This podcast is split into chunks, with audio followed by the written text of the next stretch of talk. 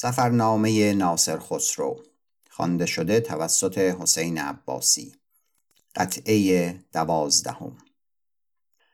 صفت لحسا لحسا شهری است که همه سواد و روستای او حصاری است و چهار باروی قوی از پس یکدیگر در گرد او کشیده است از گل محکم و میان هر دو دیوار قریب یک فرسنگ باشد و چشمه های آب عظیم است در آن شهر که هر یک پنج آسیا گرد باشد و همه این آب در ولایت بر کار گیرند که از دیوار بیرون نشود و شهری جلیل در میان این حصار نهاده است با همه آلتی که در شهرهای بزرگ باشد.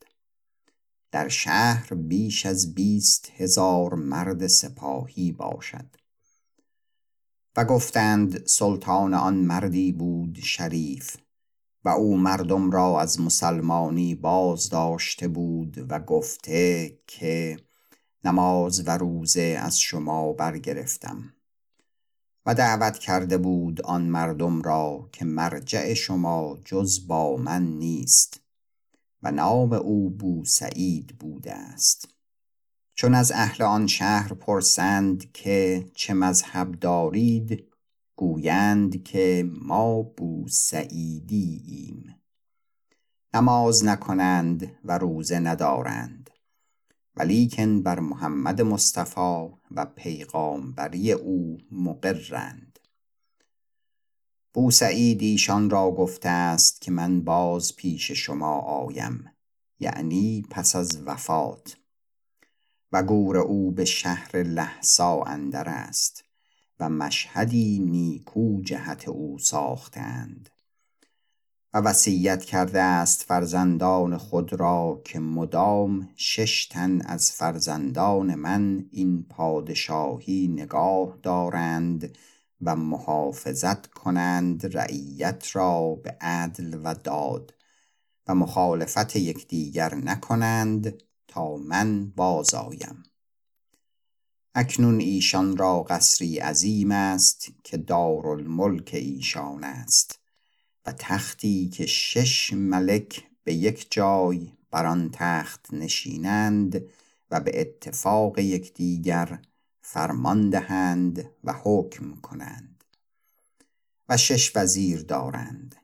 پس این شش ملک بر یک تخت بنشینند و شش وزیر بر تختی دیگر و هر کار که باشد به کنکاج یکدیگر می سازند و ایشان را در آن وقت سی هزار بنده درم خریده زنگی و حبشی بود.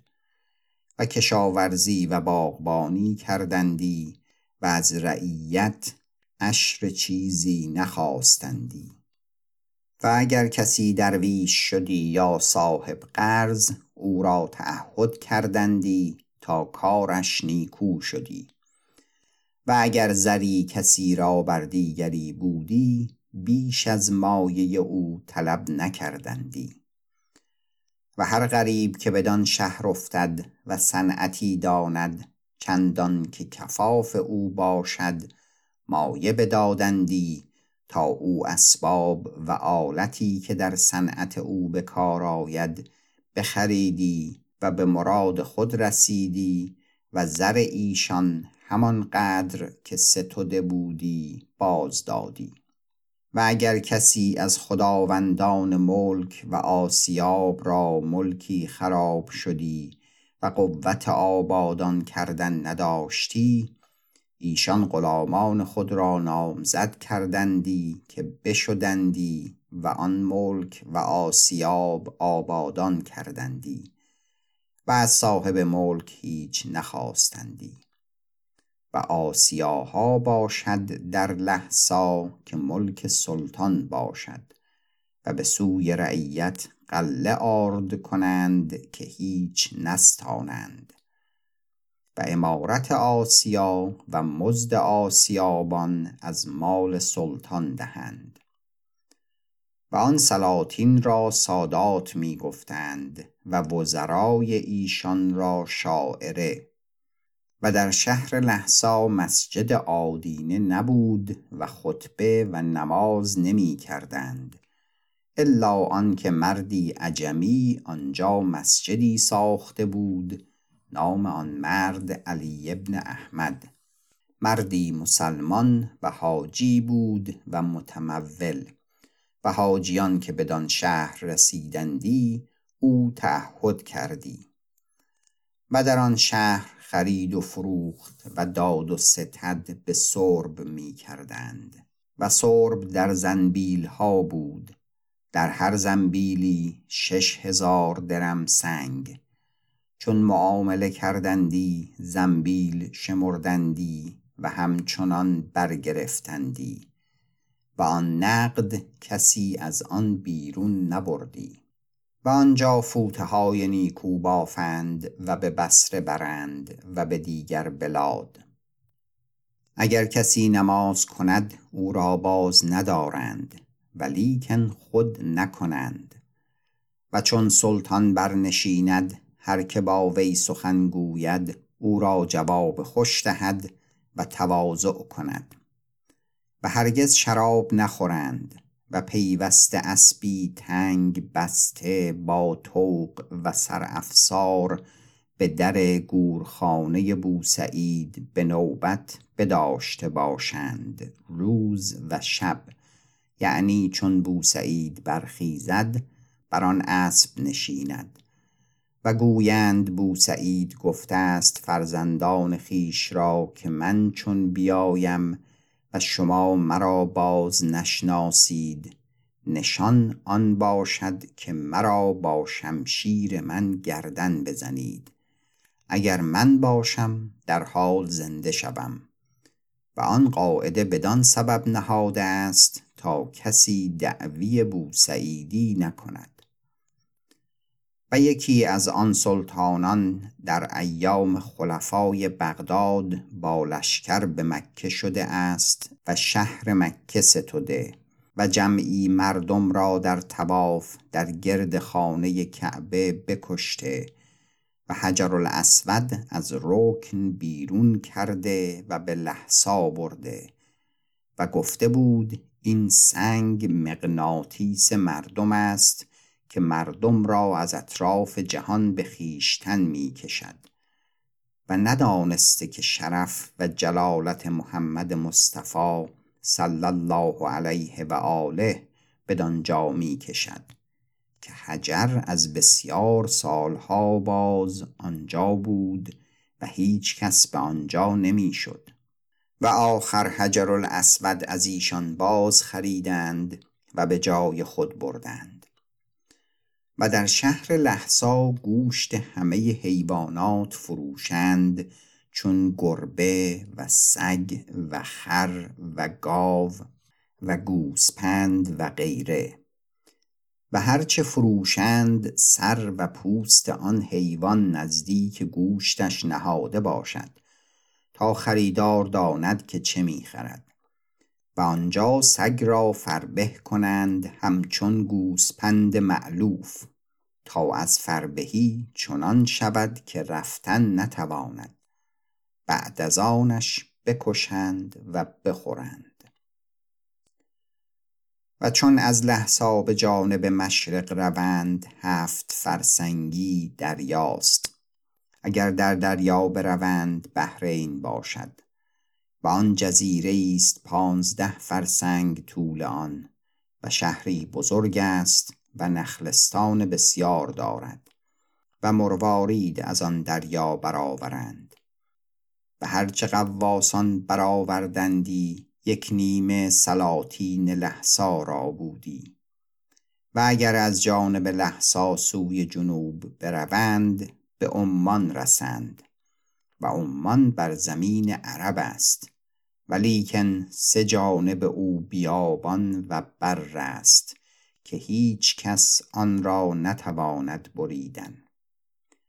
و ولایت عمان هشتاد فرسنگ در هشتاد فرسنگ است و گرم سیر باشد. و آنجا جوز هندی که نارگیل می‌گویند روید. و اگر از عمان به دریا روی فرامشرق روند به بارگاه کیش و مکران رسند.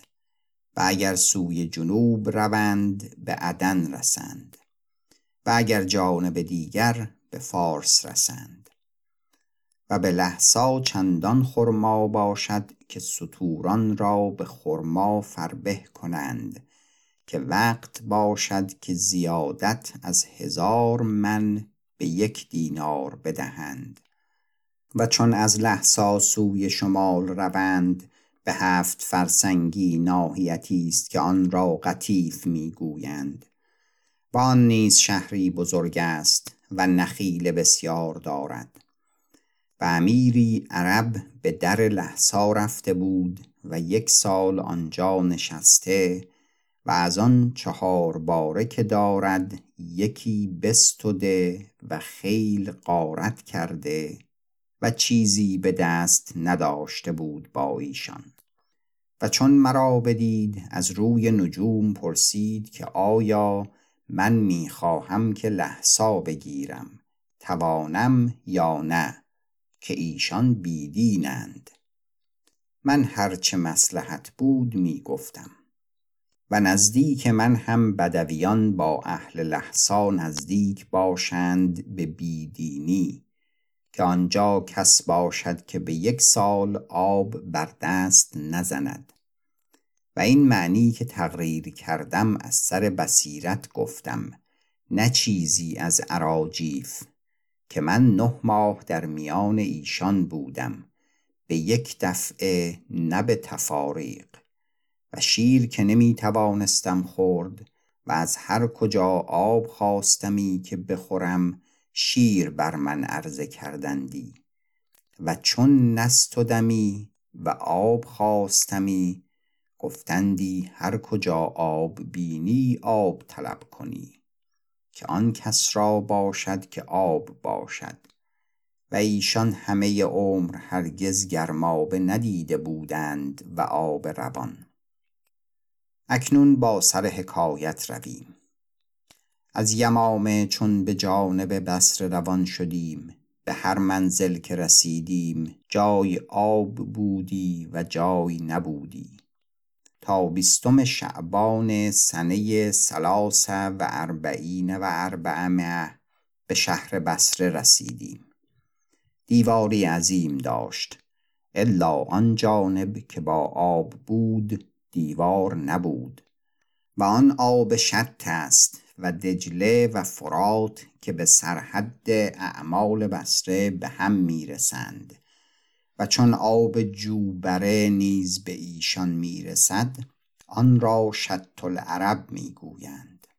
از این شط العرب دو جوی عظیم برگرفتند که میان فم هر دو جوی یک فرسنگ باشد و سر هر دو را بر صوب قبله برانده مقدار چهار فرسنگ و بعد از آن سر هر دو جوی با هم رسانیده و مقدار یک فرسنگ دیگر یک جوی را هم به جانب جنوب برانده و از این نهرها جویهای بی حد برگرفتند و به اطراف به در برده و بر آن نخلستان و باغات ساخته.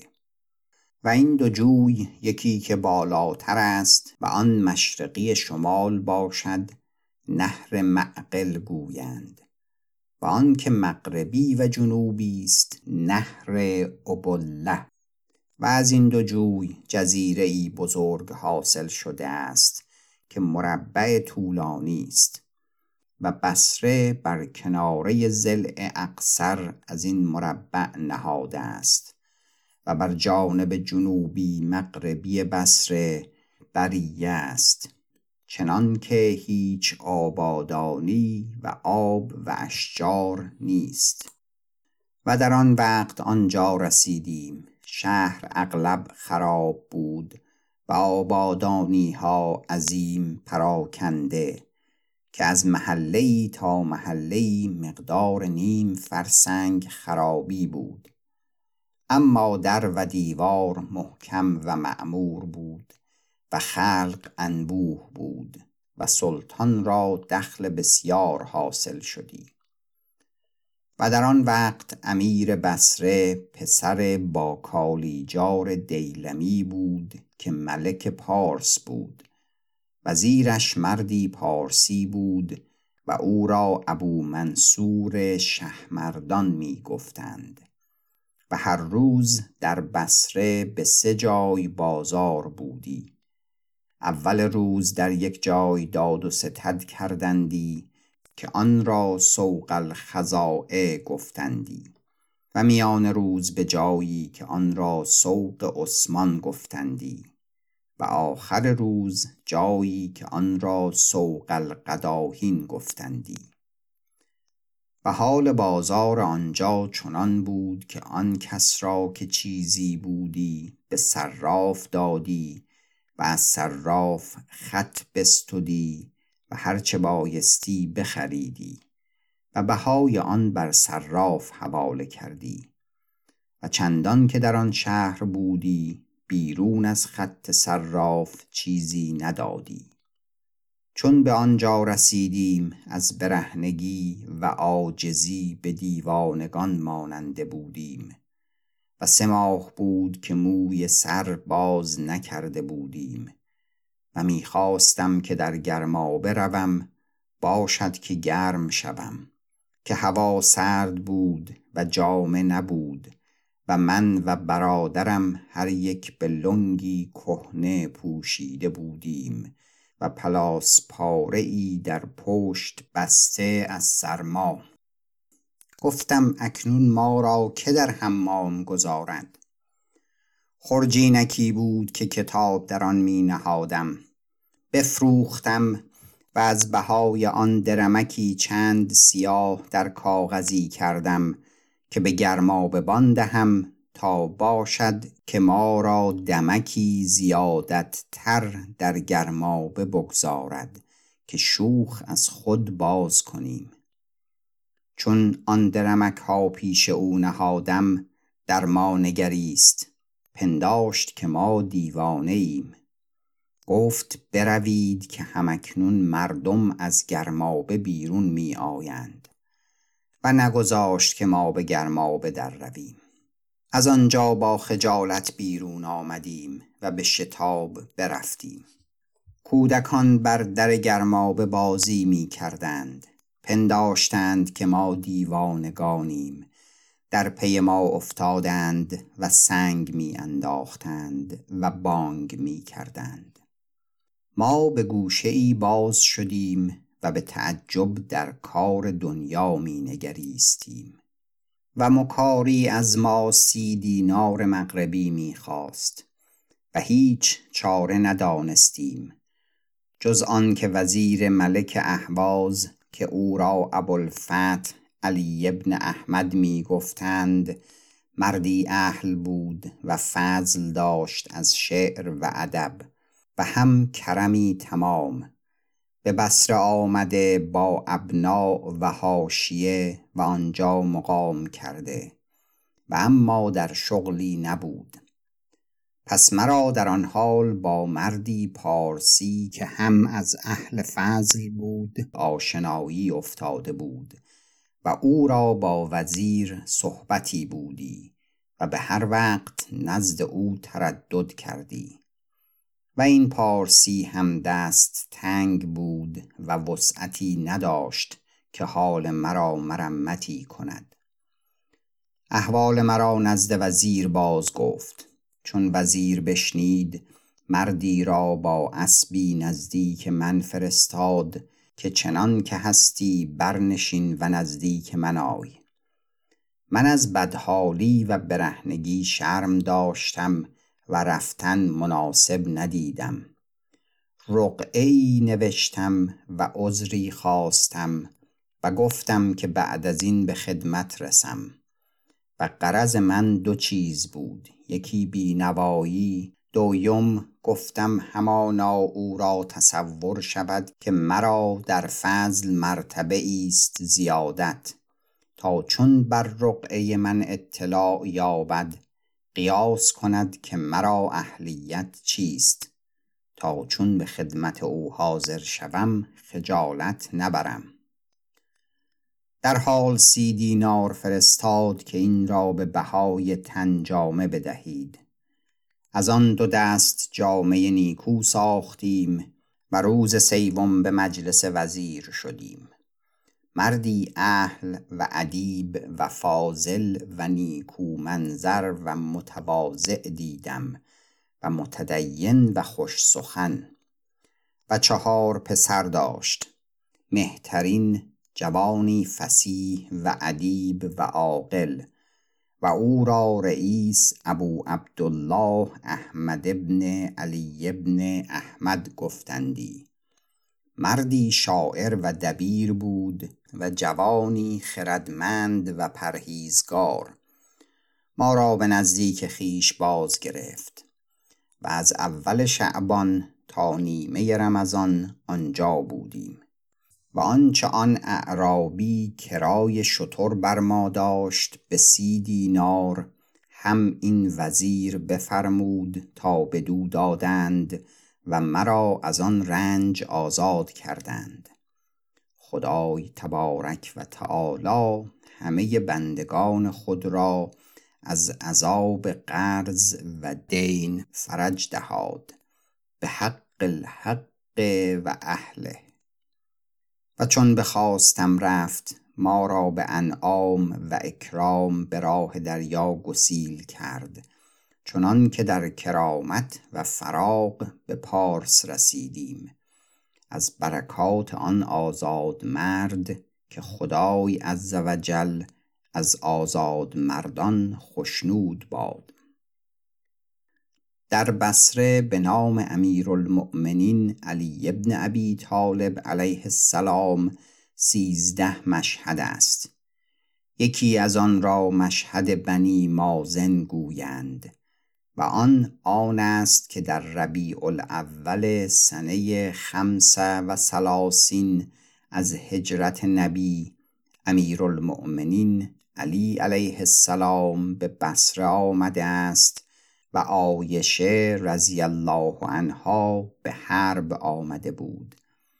و امیرالمؤمنین دختر مسعود نهلشی لیلی را به زنی کرده بود. و این مشهد سرای آن زن است و امیرالمؤمنین علیه السلام هفتاد و دو روز در آن خانه مقام کرد و بعد از آن به جانب کوفه بازگشت. و دیگر مشهدی است در پهلوی مسجد جامع که آن را مشهد باب و طیب گویند. و در جامع بسره چوبی دیدم که درازی آن سی عرش بود و قلیزی آن پنج شبر و چهار انگشت بود و یک سر آن قلیزتر بود و از چوبهای هندوستان بود. گفتند که امیرالمؤمنین آن چوب را برگرفته است و آنجا آورده است. و باقی این یازده مشهد دیگر هر یک به موضعی دیگر بود و همه را زیارت کردم. و بعد از آن که حال دنیاوی ما نیک شده بود و هر یک لباسی پوشیدیم روزی به در آن گرمابه شدیم که ما را در آنجا نگذاشتند. چون از در در رفتیم گرمابه بان و هر که آنجا بودند همه بر پای خواستند و بایستادند چندان که ما در حمام شدیم. و دلاک و قیم در آمدند و خدمت کردند. و به وقتی که بیرون آمدیم هر که در مسلخ گرمابه بود همه بر پای خواسته بودند و نمی نشستند تا ما جامه پوشیدیم و بیرون آمدیم. و در آن میانه حمامی به یاری از آن خود می‌گوید این جوانان آنانند که فلان روز ما ایشان را در حمام نگذاشتیم و گمان بردند که ما زبان ایشان ندانیم. من به زبان تازی گفتم که راست می‌گویی. ما آنیم که پلاس پاره بر پشت بسته بودیم. آن مرد خجل شد و عذرها خواست و این هر دو حال در مدت بیست روز بود. و این فصل بدان آوردم تا مردم بدانند که به شدتی که از روزگار پیش آید نباید نالید. و از فضل و رحمت کردگار جل جلاله و ام نواله ناامید نباید شد که او تعالی رحیم است. صفت مد و جزر بسره و جویهای آن. دریای عمان را عادت است که در شبان روزی دوباره مد برآورد. چنان که مقدار ده گز آب ارتفاع گیرد و چون تمام ارتفاع گیرد به تدریج جزر کند و فرو نشستن گیرد تا ده دوازده گز و آن ده گز که ذکر می رود به بسره بر عمودی بادید آید که آن را قایم کرده باشند پای دیواری. و الا اگر زمین هامون بود و نه بلندی بود عظیم دور برود. و چنان است که دجله و فرات که نرم می روند چنان که بعضی مواضع محسوس نیست که به کدام طرف می روند چون دریا مد کند قرب چهل فرسنگ آب ایشان مد کند. و چنان شوند که پندارند بازگشته است و به بالا برمی رود اما به مواضع دیگر از کناره های دریا به نسبت بلندی و هامونی زمین باشد. هر کجا هامون باشد آب بسیار بگیرد و هر کجا بلند باشد کمتر بگیرد. و این مد و جزر گویند تعلق به قمر دارد که به هر وقت قمر بر سمت رأس و رجل باشد و آن عاشر و رابع است آب در قایت مد باشد و چون قمر بر دو افق یعنی افق مشرق و مغرب باشد قایت جزر باشد. دیگر آن که چون قمر در اجتماع و استقبال شمس باشد آب در زیادت باشد. یعنی مد در این اوقات بیشتر باشد و ارتفاع بیش گیرد. و چون در تربیعات باشد آب در نقصان باشد. یعنی به وقت مد علوش چندان نباشد و ارتفاع نگیرد که به وقت اجتماع و استقبال بود و جزرش از آن فروتر نشیند که به وقت اجتماع و استقبال می نشست. پس بدین دلایل می‌گویند که تعلق این مد و جزر از قمر است. والله تعالی اعلم. و شهر ابله را که بر کنار نهر است و نهر بدان موسوم است شهری آبادان دیدم با قصرها و بازارها و مساجد و اربته که آن را حد و وصف نتوان کرد و اصل شهر بر جانب شمال نهر بود و از جانب جنوب نیز محلتها و مساجد و اربته و بازارها بود و بناهای عظیم بود چنان که از آن نزهتر در عالم نباشد و آن را شاطی عثمان می گفتند و شط بزرگ که آن فرات و دجله است و آن را شط العرب گویند بر مشرقی ابله است و نهر بر جنوبی و نهر ابله و نهر معقل به بسره به هم رسیدند و شرح آن در مقدمه گفته آمده است و بصره را بیست ناحیت است که در هر ناحیت مبالغی دیها و مزارع بود صفت اعمال بصره. هشان سربه بلاس اقر میسان المقیم نهر الحرب شط العرب معد سام جعفریت المشان السمد الجونه جزیرة العظما مروة الشریر. جزیرة العرش الحمیده جوبرة المفردات. و گویند که آنجا که فهم نهر ابله است وقتی چنان بودی که کشتیها از آنجا نتوانستی گذشتن. غرقابی عظیم بود. زنی از مالداران بصره بفرمود تا چهارصد کشتی بساختند و همه را پر استخوان خرما کردند و سر کشتیها محکم کردند و بدان جایگه غرق کردند تا آنچنان شد که کشتیها میگذرند. پایان قطعه دوازدهم.